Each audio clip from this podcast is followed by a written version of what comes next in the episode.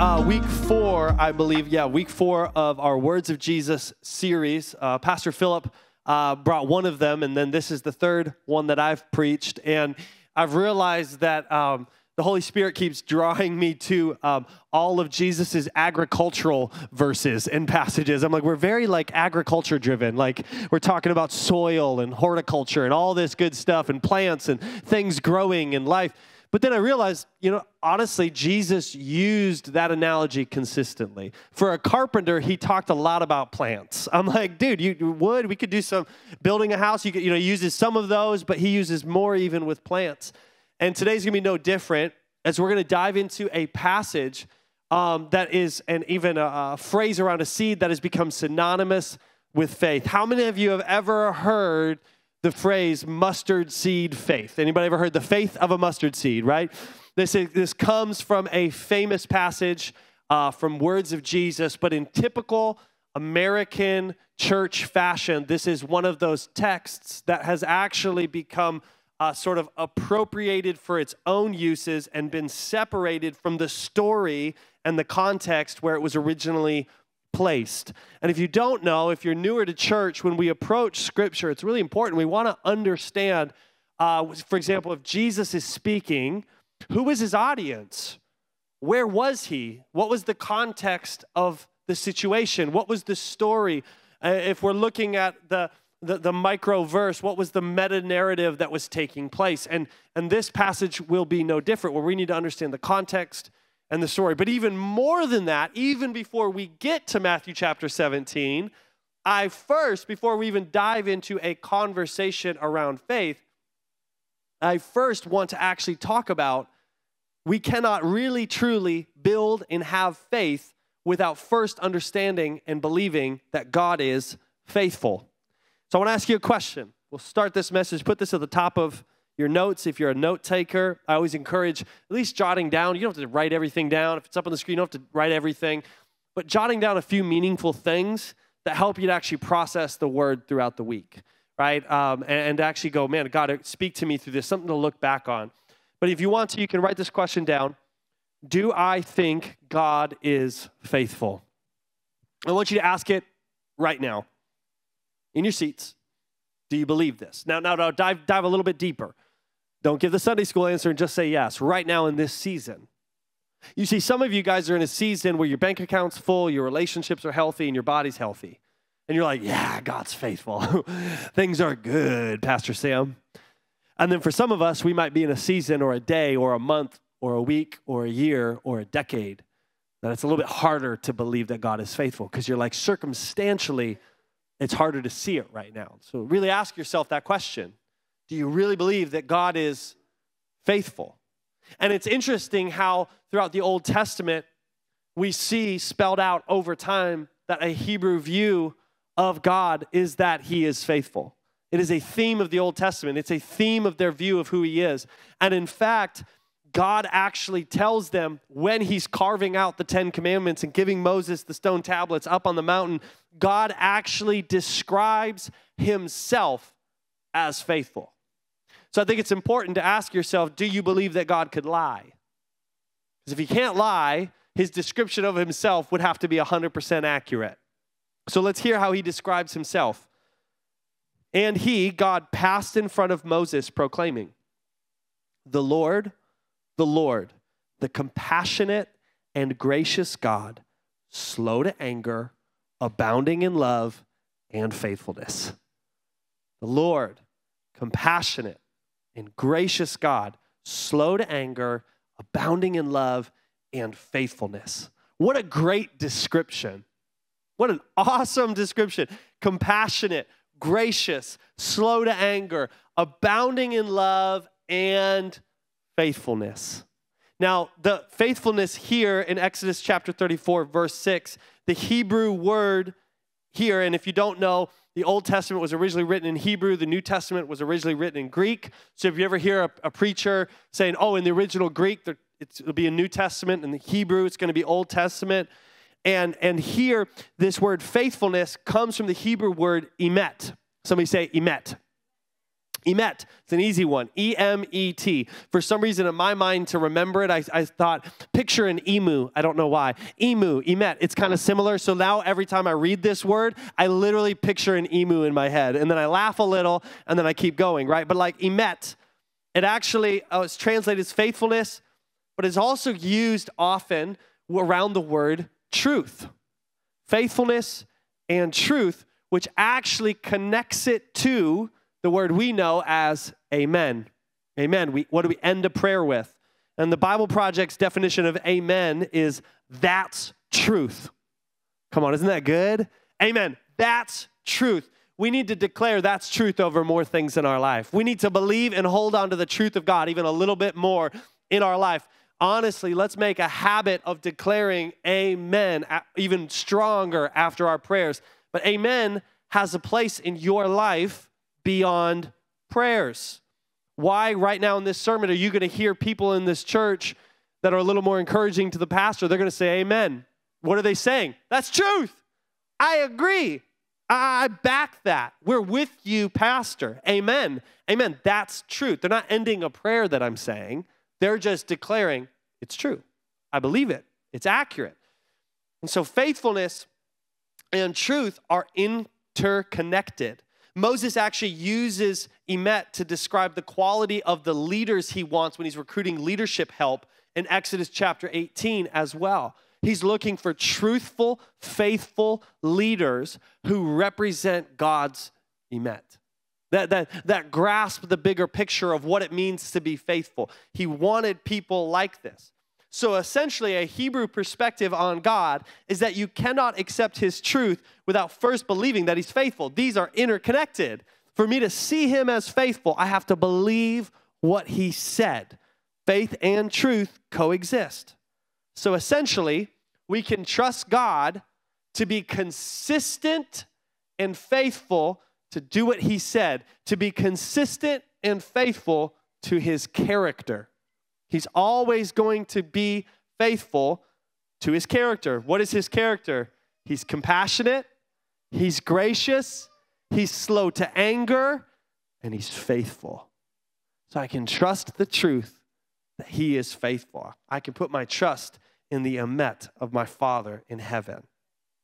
And you know, as we dive into today's text, I wanted to first begin to break down a biblical view of the faithfulness of God. And I think it's important sometimes, um, you know, we had a lot of people visiting our church, checking it out.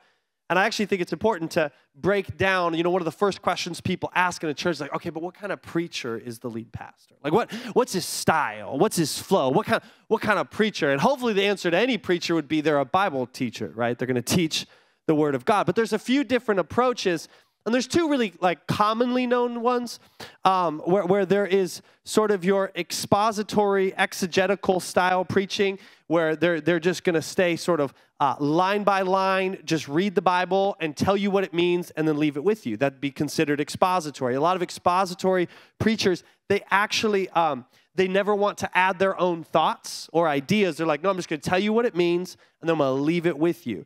Topical, uh, is a style of preaching where you just pick a topic. Usually it's something that the news is talking about, something in society, and whatever's happening in the world. We'll talk about that topic, and then they'll find verses that can sort of fit into their topic or their main point. So the preacher will come up with an idea and then find scripture to back it, which is interesting because those are both extreme styles of preaching, where, where typically, uh, where, where, where, where I aim for is something that's called textual style preaching where you take a text from the Word of God and go, I'm, there is a topic within the text that's being addressed. So there's a topic for the sermon. For example, today's topic really is faith. Jesus is going to address faith. So there you have a topic.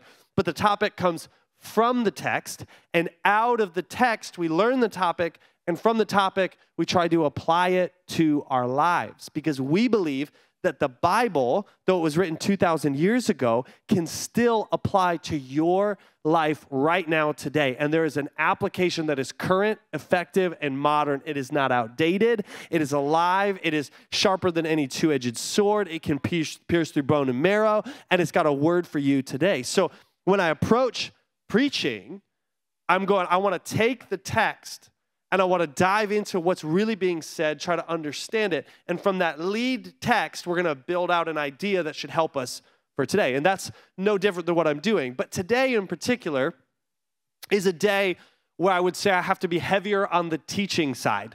Okay? So there's sometimes where it's a little heavier on, on the preaching side. There's sometimes where it's a little heavier on the teaching side. So I need you guys to engage your minds with me today. Can you do that? Um, how many of you have a heart to learn sometimes when you come in on a Sunday? You're like, I'm ready to learn. I want to take some notes. I don't just want to feel every Sunday.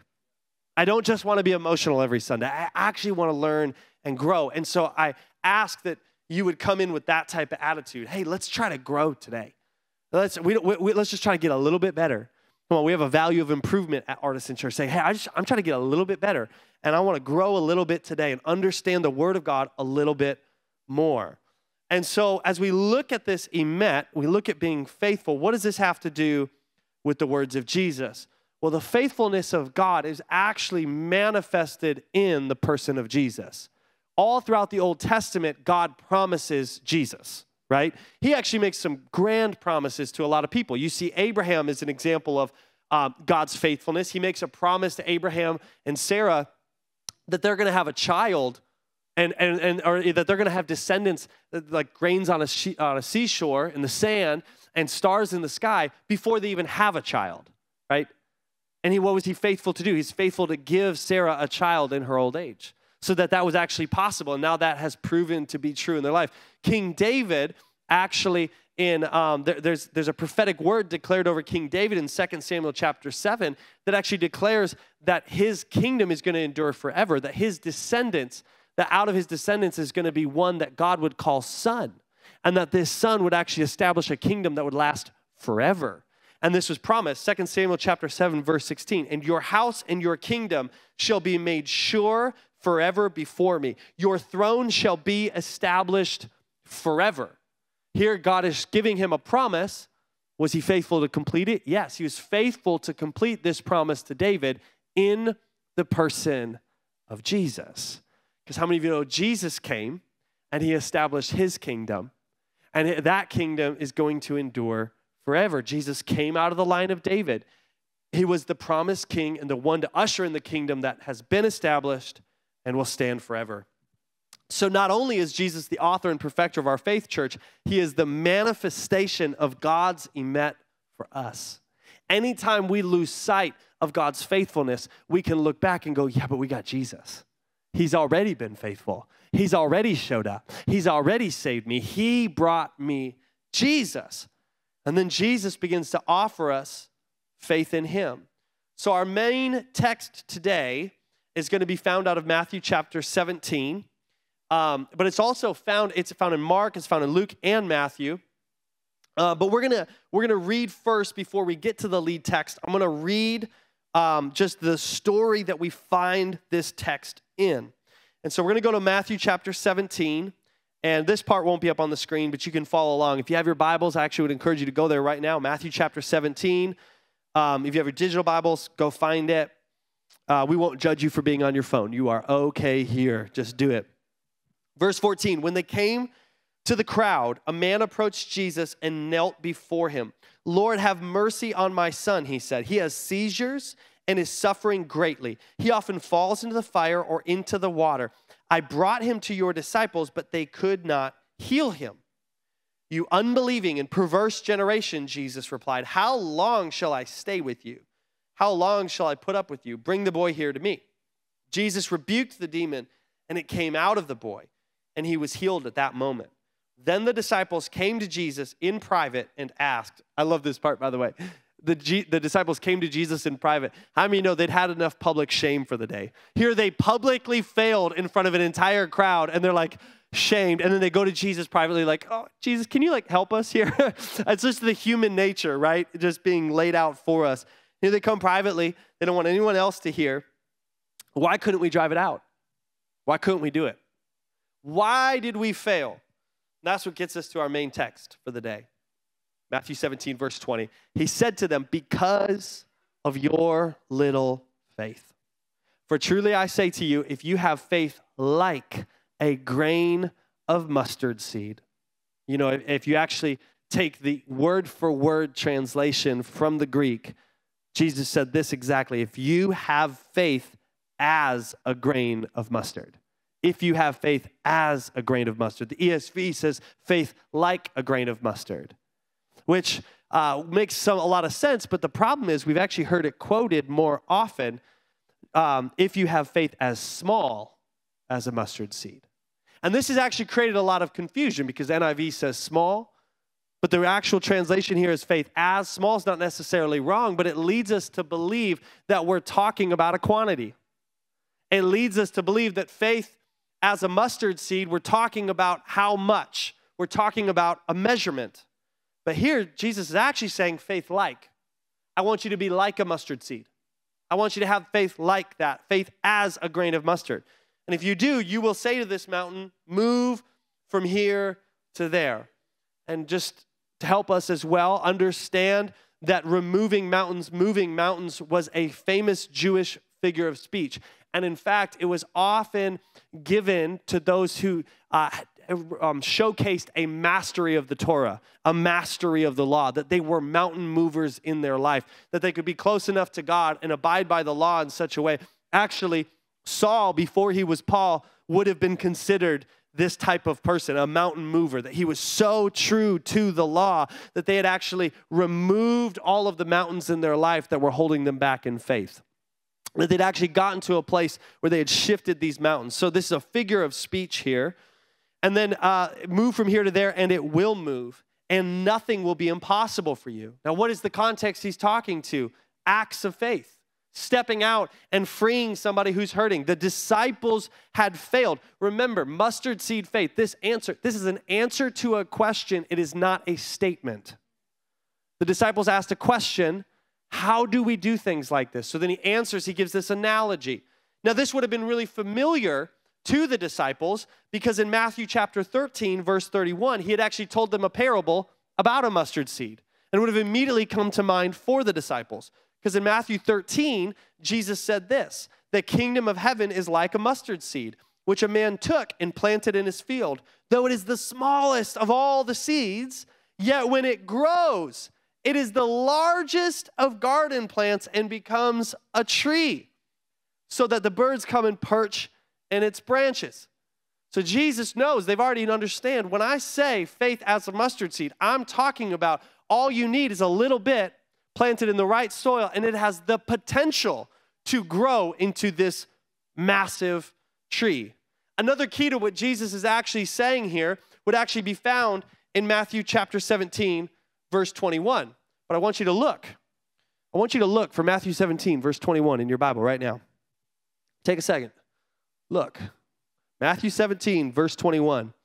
You've got an old Bible, it might be there. If you've got a newer Bible, it's not there. There is no Matthew 17, verse 21. Look, it goes Matthew 17, 20, and then it goes right to 22. Does anyone know why? Isn't that interesting? I love Bible facts. I'm just Bible nerding right now. And if you if I lost you, I lost you, but there's gonna be a couple people in the room going, This is my favorite sermon ever. I'm nerding out with you, Pastor Sam. Let's go there. But there is no verse 21 because they realized, right? Uh, if you don't know, we actually know way more about Scripture than we ever have. Um, there's, and, and what they realized is that verse 21 was added a little bit later than the original text and original manuscripts. The oldest manuscripts we have of Matthew don't include it. And Matthew verse, uh, so you're like, well, was it wrong? Was it bad?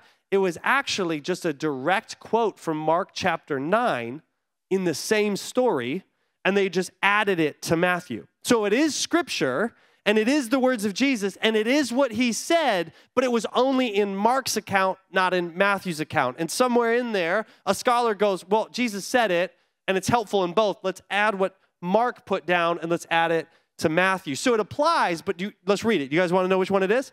Mark 9, verse 29, is a direct quote that was eliminated in verse 21.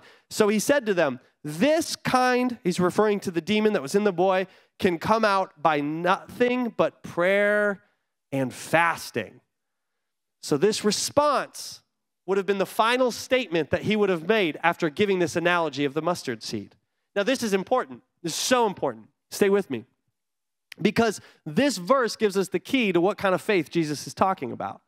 Because if he says this kind of demon can only be cast out by prayer and fasting, what does he mean? Was he telling the disciples, you should have paused and stopped and like not had a snack for a little while, and then you could have cast out the demon. Like, like in the moment, if you would have just fasted right then and there. No, he's talking about you did not do the proactive, necessary steps to have developed the type of faith required to cast out that demon. You did not pray and fast ahead of time. You, you were not disciplined enough in your faith to be prepared. You were not proactive, so when you tried to be reactive, you failed and you embarrassed yourself and you looked dumb in front of everybody. But, disciples, if you would have just had the faith of that mustard seed, remember in Matthew chapter 13 when I told you that the smallest seed can grow into the largest tree? I actually am encouraging you, you are that seed, but you're still a seed. Plant yourself in my words. Let your roots grow down. Do you remember a couple weeks ago we talked about that verse? Plant yourself in my words. Let your roots grow down in me so that you'll be strong and you can produce good fruit. Okay, it connects to our faith. You are that seed. You have the potential and the capacity to grow a life of faith that can move mountains. It's in you. I placed it in you, but it has not come to fruition yet, disciples. So you were not ready. He didn't say this to shame them, because how many of you know they got ready? Right? We know the whole story. They got ready. Later, when he said, Don't, don't start planting churches until I send my helper, they knew to wait. And they stayed and they prayed and they fasted. And what happened? A move of the Holy Spirit took place. And the church was launched. So they learned this lesson. They grew their faith. They changed the world. They moved a mountain as big as the Roman Empire with their faith. So, so a lot was accomplished. But here, in this moment, they had a little baby mustard seed faith. But see, the problem is, for me, I was even a part of a youth group at one time that was called Mustard Seed Moving Company. And uh, I was a part, somebody else was. Give it up for Melina. And, and I never knew what this verse meant.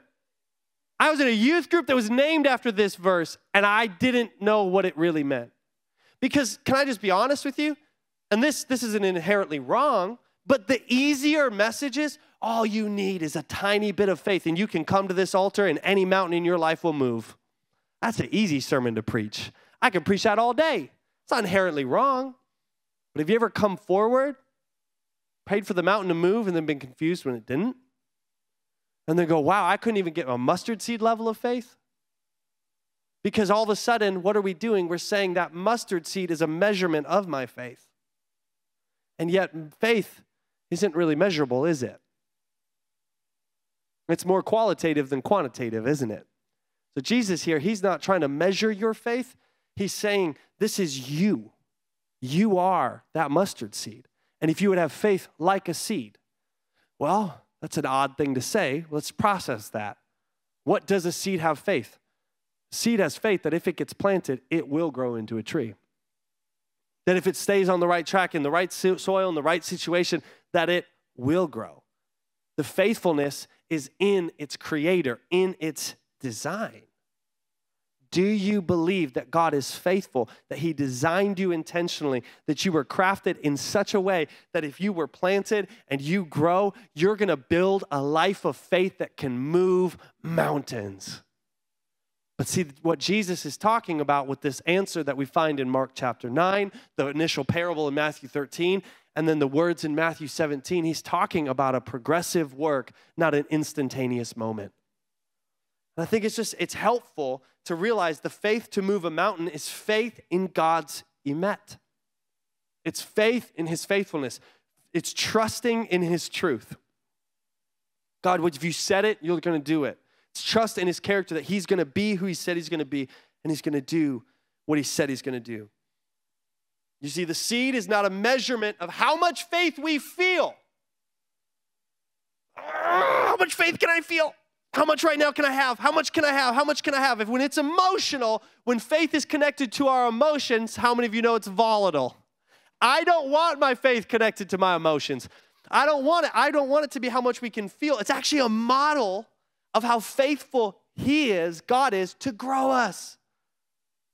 Right? It's not just faith, trust, and a little bit of pixie dust. But to sprinkle in the right little equation, I can fly. I can do anything. You know, it goes beyond this. One of uh, commentary I used to study from for most of my sermons, and brilliant theologian Craig S. Keener, he's quoted as saying this in this exact, he's talking about this exact passage in Matthew 17. He says, Jesus is thus telling the disciples that nothing God asks them to do will be impossible. Notice I love that he put in anything God asks them to do. Realize the context not just whatever whim you have, whatever simple desire or feeling or emotion, whatever thing that comes up that you think you want. No, no, no. Whatever God asks them to do, nothing God asks them to do will be impossible if they trust Him, trust His emet. The issue is not how small their faith might be, but how large is the God in whom their faith rests. Can we leave that up there just for a second? Oh, this is this is good, you guys. This is hopeful. This is encouraging. Do you know that this is so encouraging? Because right here we see the issue is not how small or large our faith might be, but how large is the God in whom your faith rests. This just takes the pressure off. Mustard seed faith actually takes the pressure off, not on. So if you've ever heard this verse and it's made you feel like a failure, it's out of context. Because the reality is, Jesus is saying it's faith like this seed. And it's gonna be progressive and it's gonna be a process. It's gonna be a life of faith that you can build. And it's on, it's putting your faith and your trust in how faithful God is, how big He is, how good He is, how true He is, how loving He is, how gracious He is to you. That is an encouraging word. Jesus, Jesus is saying, have faith like a seed. Faith that you are made intentionally. Faith that your Father knows what to do with you. Faith, again, in God's emet. But the beautiful reality is, He is saying, hey, this is gonna move things in your life. This kind of faith, worked out over time, is really gonna transform some things in your life. And, and one of the things that we see mustard faith can move, mustard seed faith can move, is obstacles. That there is this truth that, hey, if I can actually get this in my mind, faith like a seed, that I understand that there's going to be a process to grow and produce and get larger and, and work this out, and then over time it's going to move obstacles. But I think the question is when you think about the obstacles, the challenges that you're facing in your life, the hardships that you're having right now, those walls that you're hitting against, those struggles you're battling with, how many of you know it's a lot easier to have faith in the more faith in the obstacle than in the Father who can knock it down? Think about for a moment the famous story of the walls of Jericho. We sung about it in the first song. The walls coming down. It's really easy to be like, wow, man, could you imagine how much faith all of those Israelites must have had when they walked around the walls? I bet they were questioning it the whole time the whole time. Because here, that God says, I'm going to knock down these walls, and you're like, how? By walking around them? By looking a fool? By acting a fool? Come on, in 1990s, VeggieTales tells us, come on, they were mocked the whole time. The little peas up on the walls, they were making fun of them the whole way around. They're being mocked. They're being harassed. They look a fool. How foolish did Noah look? Decade after decade building a boat for rain that hadn't come yet. You see, sometimes that obstacle that you're believing is going to come down, that's going to fall, there's a, this process that gets put in front of you. And it's a lot easier at times to believe and have faith for the permanence of the obstacle than in the breakthrough from our Savior. But, church, when we put our faith and we put our trust in God, and we say, you know what, I'm believing in your emet. This might take a while, but I'm to trust you. Honestly, I have this like living testimony in my garage right now of my broken car. My shutdown car is how I think about this. It's a huge obstacle.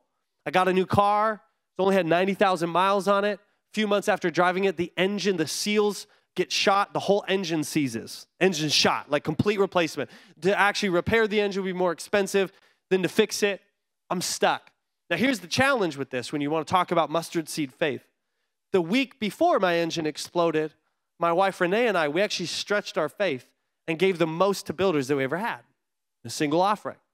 Now, see, what I like to think about with faith is that if I give big in builders God's probably going to give me like a new car, right? Like I gave big. What's coming next week? What's coming tomorrow? Come on, God, did you see what I just did? I just stretched my face. So now give me, give me, give me. Isn't that our natural reaction? We just think that way in our flesh. But the reality of that generosity is what am I actually saying? God, I trust your emet. And I trust the big picture. So even though my car is broken down and I still haven't been able to pay to fix it and sitting in my garage, not for a second do I question whether or not God is going to be faithful because I have a whole lifetime to live. And that might be a setback, but I know that in the grand scheme of God's provision for me and my family, it is a drop in the bucket. The drop in the bucket. It's so easy for God to take care of. And He's already providing ways and opening doors and setting us up. And guess what? There's always, you, you get there, you find the car, you keep moving, and God's faithfulness is going to be showed out in time. It's not going to be instantaneous in this moment. But that's the reality is that for many of us, it's a lot easier to have day to day faith than day by day faith. But, church, I want day by day faith, not day to day faith. Let me explain. Day to day faith kind of looks like this on the day when I have the money in my account to make the builder's offering, I got faith. I'm believing. God, you're good. God, you're going to do it. You are a provider, God. Jehovah Jireh. Come on, let's go. I feel good today. Everything's handled. My kids are healthy. The house is clean. The bank account's full, and we're making a donation. Let's go. We are set up to be a blessing. I am blessed to be a blessing. I believe that for me. That's easy on that day. I mean, you know, it's a lot harder to have the faith on the day when the car explodes and you don't have the money to fix it. Day to day faith is circumstantial. God, my circumstances are going to dictate my faith and whether or not I continue to grow my life of faith.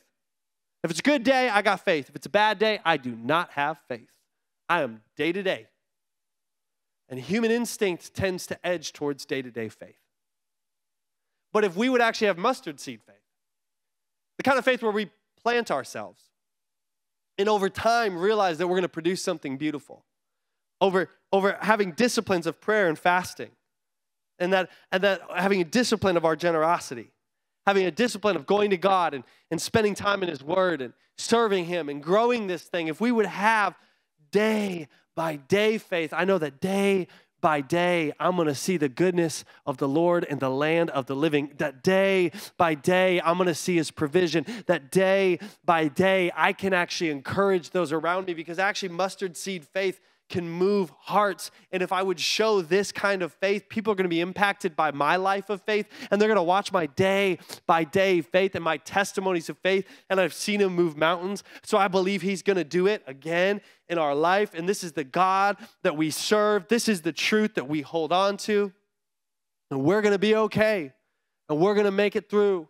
And he is faithful, and he is good, and he is just. It's the kind of faith I want to have. It's the kind of lifestyle I want to live. You know, there was this phrase as the band comes on up, there was this really popular phrase just in church while I was a youth pastor and I adopted it. And sometimes this happens, sort of phrases circle and you start to hear them around church. And, and this phrase was one moment in the presence of God can change everything. And it's not, it's not wrong. One moment in the presence of God can change everything. But much like a message of all you need is a mustard seed of faith and the mountain will move and leave it at that without the context, without the understanding, without understanding that this was a word for people who had failed and who had tried and put themselves out there and had struggled and to not understand the prayer and fasting component and that it's actually faith like a seed, not, not, not a small amount. And, and all of these realities, this phrase started to mean for people that right now in this moment, everything should be fixed that this moment in God's presence, everything should be solved, everything should be fixed. The reality is that God is so good to meet you in a moment.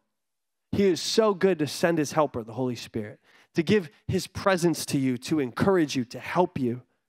But often, when you come to the presence of God and you worship him, and his presence fills you, and you have this moment, everything isn't solved, everything isn't fixed. But all of a sudden, what used to be hopeless is now hope filled. What used to seem impossible now seems possible. all of a sudden you start to get faith believing that you have what it takes to get through the trial. All of a sudden you start to get a little bit of peace that goes beyond understanding because you're in a, in a trial and you're in chaos. But the presence of God starts to give you faith, believing that even in the midst of this insane trial and the same problems, that I've got some hope. So I shifted this phrase, and rather than saying one moment in the presence of God can change everything, started to say one moment in the presence of God can change the trajectory of your life. Because what does it do? This mustard seed faith, it gives you the ability to take your eyes off of the obstacle, off of the problem, and put your eyes onto the author and the perfecter of our faith. It gives us the ability to say, you know what?